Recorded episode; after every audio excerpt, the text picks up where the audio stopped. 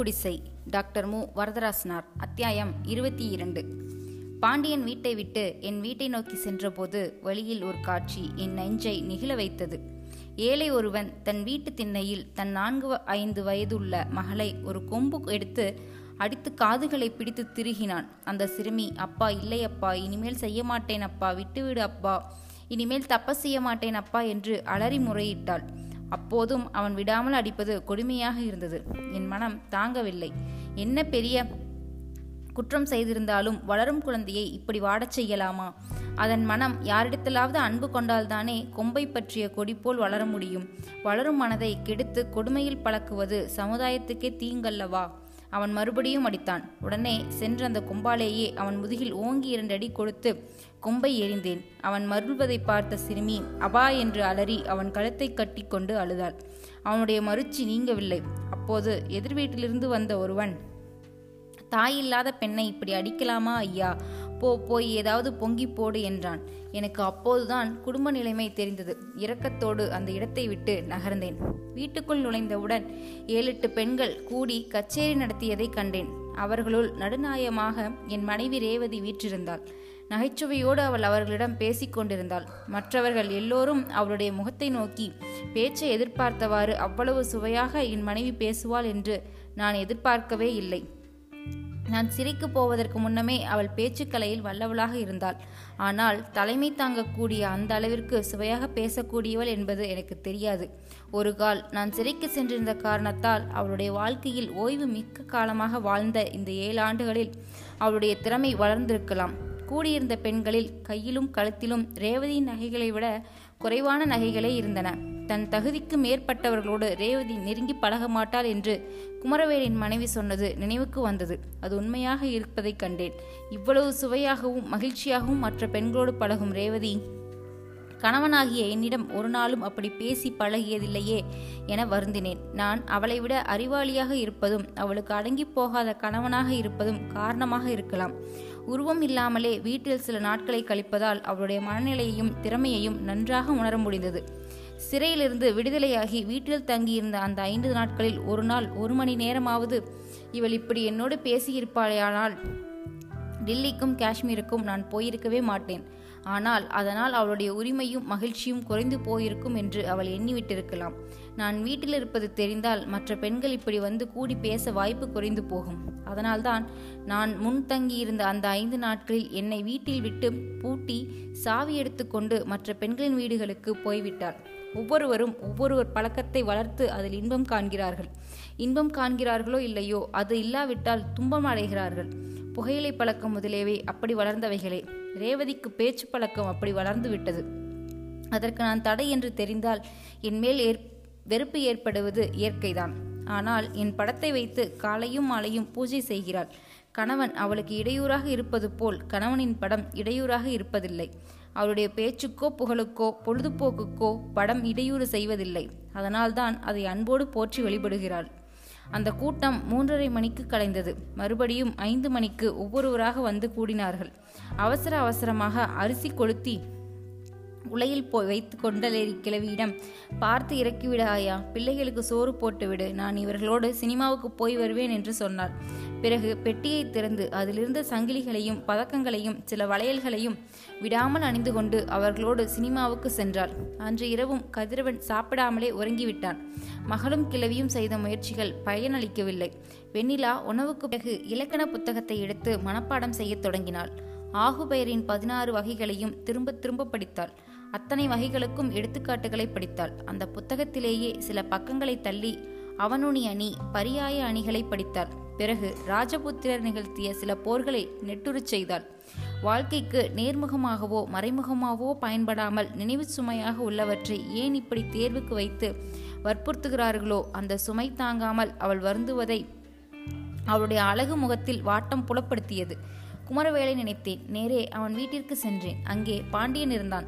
தன் மனைவியை அழைத்து வர வேண்டும் என்று சொல்லி அந்த முயற்சிக்கு துணையாக குமரவேலை வருமாறு அழைத்தான். அப்போது என் பெயர் குறிப்பிட்டான். மெய்யப்பன் இருந்தால் அவனே இந்த முயற்சி எடுத்துக்கொள்வான் அவன் இல்லாதால் நீதான் வர வேண்டும் என்று குமரவேலை வற்புறுத்தினான். அவனும் வருவதற்கு இசைந்தான். அதை கேட்ட என் மனம் மகிழ்ந்தது. கேசவராயனை பற்றிய பேச்சு வந்தது. அவனுடைய பிறந்த நாளை சிறப்பாக கொண்டாடப் போகிறார்களாமே தெரியுமா? ஐந்தாறு பேர் அதே முயற்சியாக இருக்கிறார்கள். உனக்கு அழைப்பு வரும் என்றான் பாண்டியன். உனக்கு வரவில்லையா? வரும். வந்தாலும் நான் போக மாட்டேன்.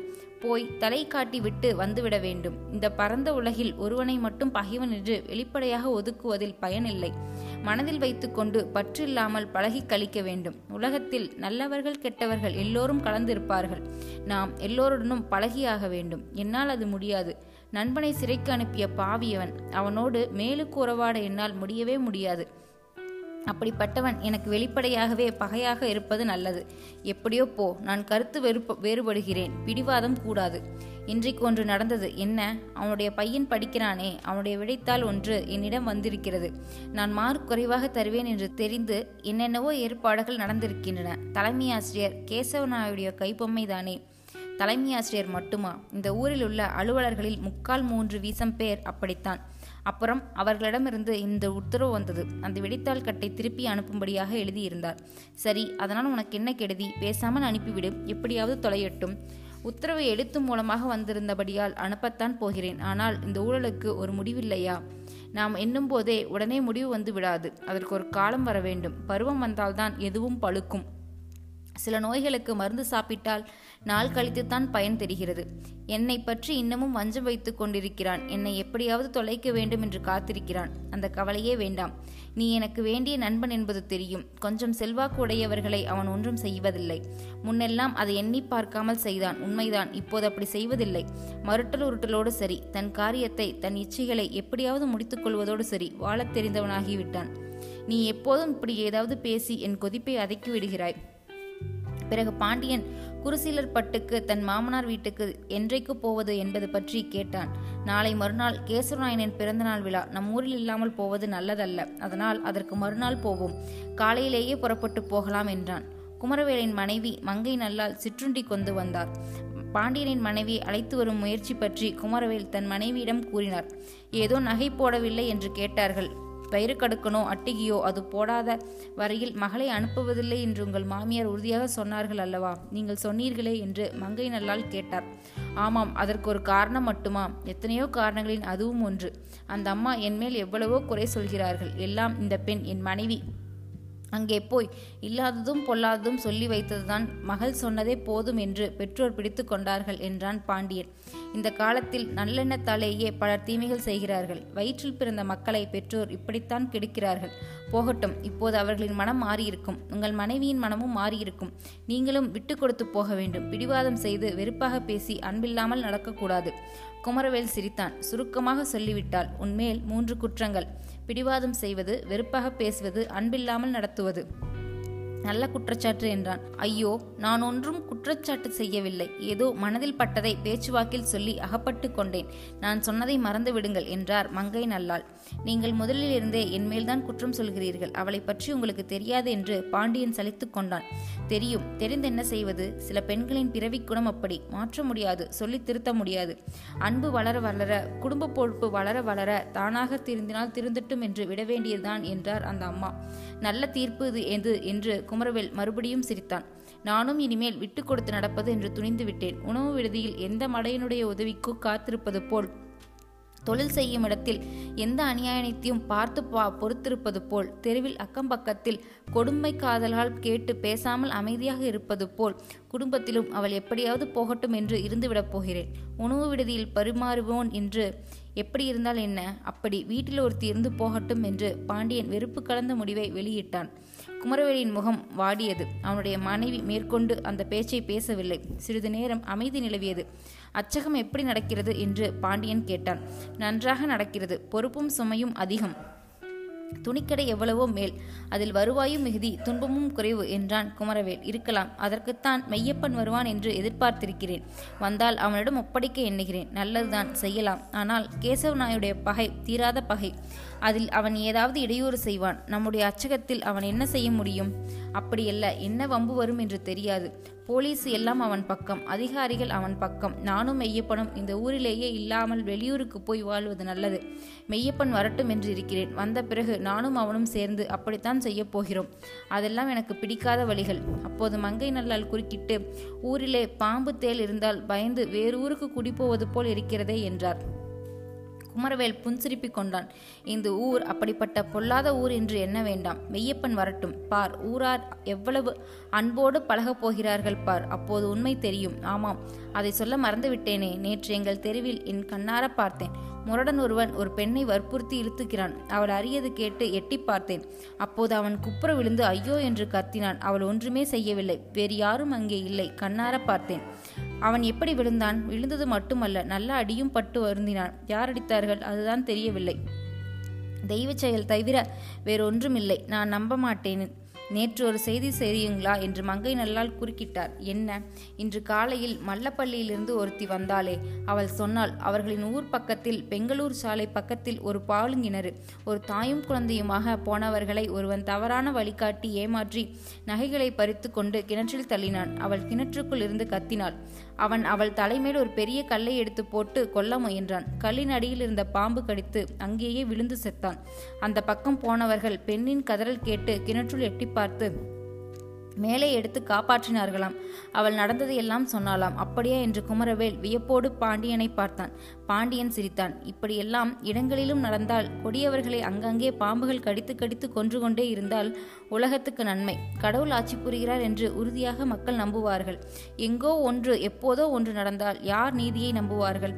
புராண கதை போல் இதுவும் ஒரு கதைதான் என்று எண்ணிக்கொள்வார்கள் அடிக்கடி இப்படி நடக்காவிட்டால் அவர்கள் வழக்கமாக தாங்கள் செய்யும் பூஜைகளை செய்து கொண்டே சுற்றுப்புறத்தை ஏமாற்றி வஞ்சனை செய்து கொண்டே இருப்பார்கள். குமரன்வேலின் வியப்பு மாறி திகைப்பு வந்தது. என்ன அப்படி சொல்கிறாயே? என்றான். இப்படியே தொடர்ந்து நடந்தால் நல்ல பயன் ஏற்படும். நீதிமன்றத்தில் பொய் சாட்சி இருக்காது. பொய் வழக்கு நடக்காது. தெருவிலும் வீட்டிலும் கொடுமைகள் நடக்காமல் நின்று போகும். இவர் சொல்வது உண்மைதான் என்றார் மங்கை நல்லாள் இப்படியே தொடர்ந்து நடக்க வேண்டுமானால் அது நம் கையிலாய் இருக்கிறது. அது ஆண்டவன் விருப்பம்.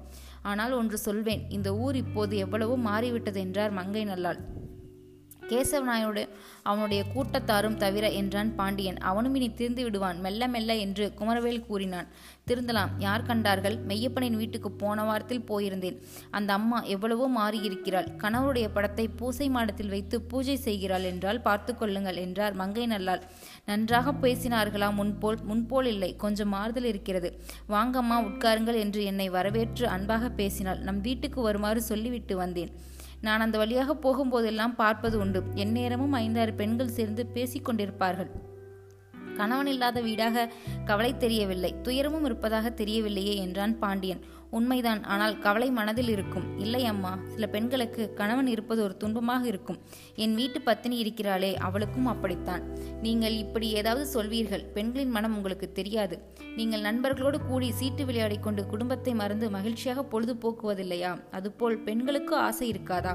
நான் ஒரு நாளும் சீட்டு விளையாடினது இல்லை. நீங்கள் என்றால் பொதுவான ஆண்களை பற்றி சொல்கிறேன். அது சரி அம்மா ஆனால் ஆண்கள் அப்படி இருப்பது தவறு. பெண்கள் இப்படி பொழுது போக்குவதும் தவறு. குடும்ப அன்பு குடும்ப வளர்ச்சி அதனால் குறைவதை பார்க்கிறேன். பல குடும்பங்களை பார்த்துத்தான் சொல்கிறேன். எல்லாம் மெய்யப்பன் வந்த பிறகு திருந்திவிடும்.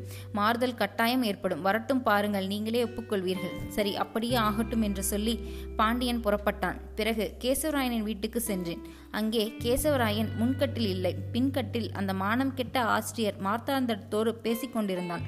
அவன் முகத்தில் சிறிது அச்சமும் இருந்தது. நான் அங்கே நின்று கேட்டேன். அந்த பழைய போக்கிரியே வந்திருக்கிறான். உங்களையே பார்க்க வேண்டும் என்று வற்புறுத்துகிறான். நான் சொன்னால் கேட்கவில்லை. ஏதாவது கொடுத்து அனுப்பி விடுவது நல்லது என்றார் மார்த்தாண்டர்.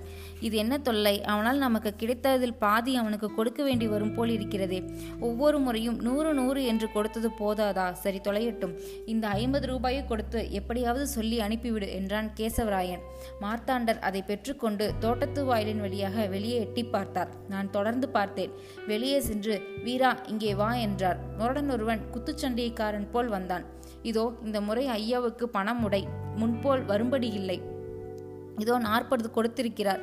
பேசாமல் போய் வா பிறகு பார்க்கலாம் என்றார். நீங்கள் சரியான ஆளையா அவரும் உங்களுக்கு தகுந்தவர். இப்படி பிச்சை காசு கொடுத்தே ஏமாற்றி விடலாம் என்று பார்க்கிறீர்கள்.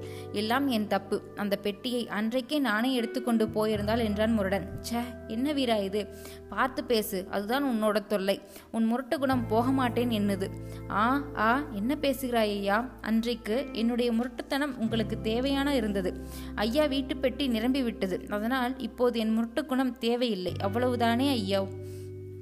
ஆகட்டும் போ பார்த்துக்கொள்வேன் என்று மிடுக்கோடு நடந்தான். மார்த்தாண்டர் திரும்பி வந்து கேசவராயனிடம் பொய்யும் புழுகுமாக சேர்த்து சொல்லி அச்சம் மூட்டினார் அதனால்தான் நான் உங்களுக்கு அன்றைக்கே சொன்னேன். ஆயிரம் இரண்டாயிரம் அன்றைக்கே கொடுத்துவிட்டு தலைமொழிகி இருக்க வேண்டும் என்று மெல்லச் சொன்னார். சேச்சா உனக்கு தெரியாது ஐயா. அப்படி கொடுத்திருந்தாலும் ஏழு எட்டு நாட்களில் செலவு செய்து மறுபடியும் வந்திருப்பான். இந்த முரடர்களின் பேச்சை இப்படித்தான். ஒவ்வொரு வேளையில் அவனை பார்த்தால் எனக்கு பொல்லாத கோபம் வருகிறது. போலீசாருக்கு சொல்லி ஏதாவது ஒரு பெரிய வழக்கில் மாட்டி ஆறேழு ஆண்டுகள் சிறையில் தள்ளி வைத்தால் கவலை தீர்ந்து போகும்.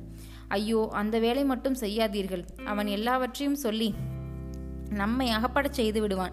வீண் தொல்லையாக முடியும். ஒன்றும் விளங்காமல் திகைத்தேன். யார் வீட்டு பணப்பெட்டியாவது திருடி கொடுத்து விட்டு அந்த முரடன் பங்கு கேட்கிறானோ? என்று எண்ணினேன். இப்படி கொள்ளைக்கும் கொலைக்கும் ஆள் வைத்து கூலி கொடுத்து வாழும் கொடியவன் ஊருக்கு தலைவனாக இருக்க முடிகிறதே என்று வருந்தினேன். அதன் பிறகு கணக்கு பிள்ளை வந்தான்.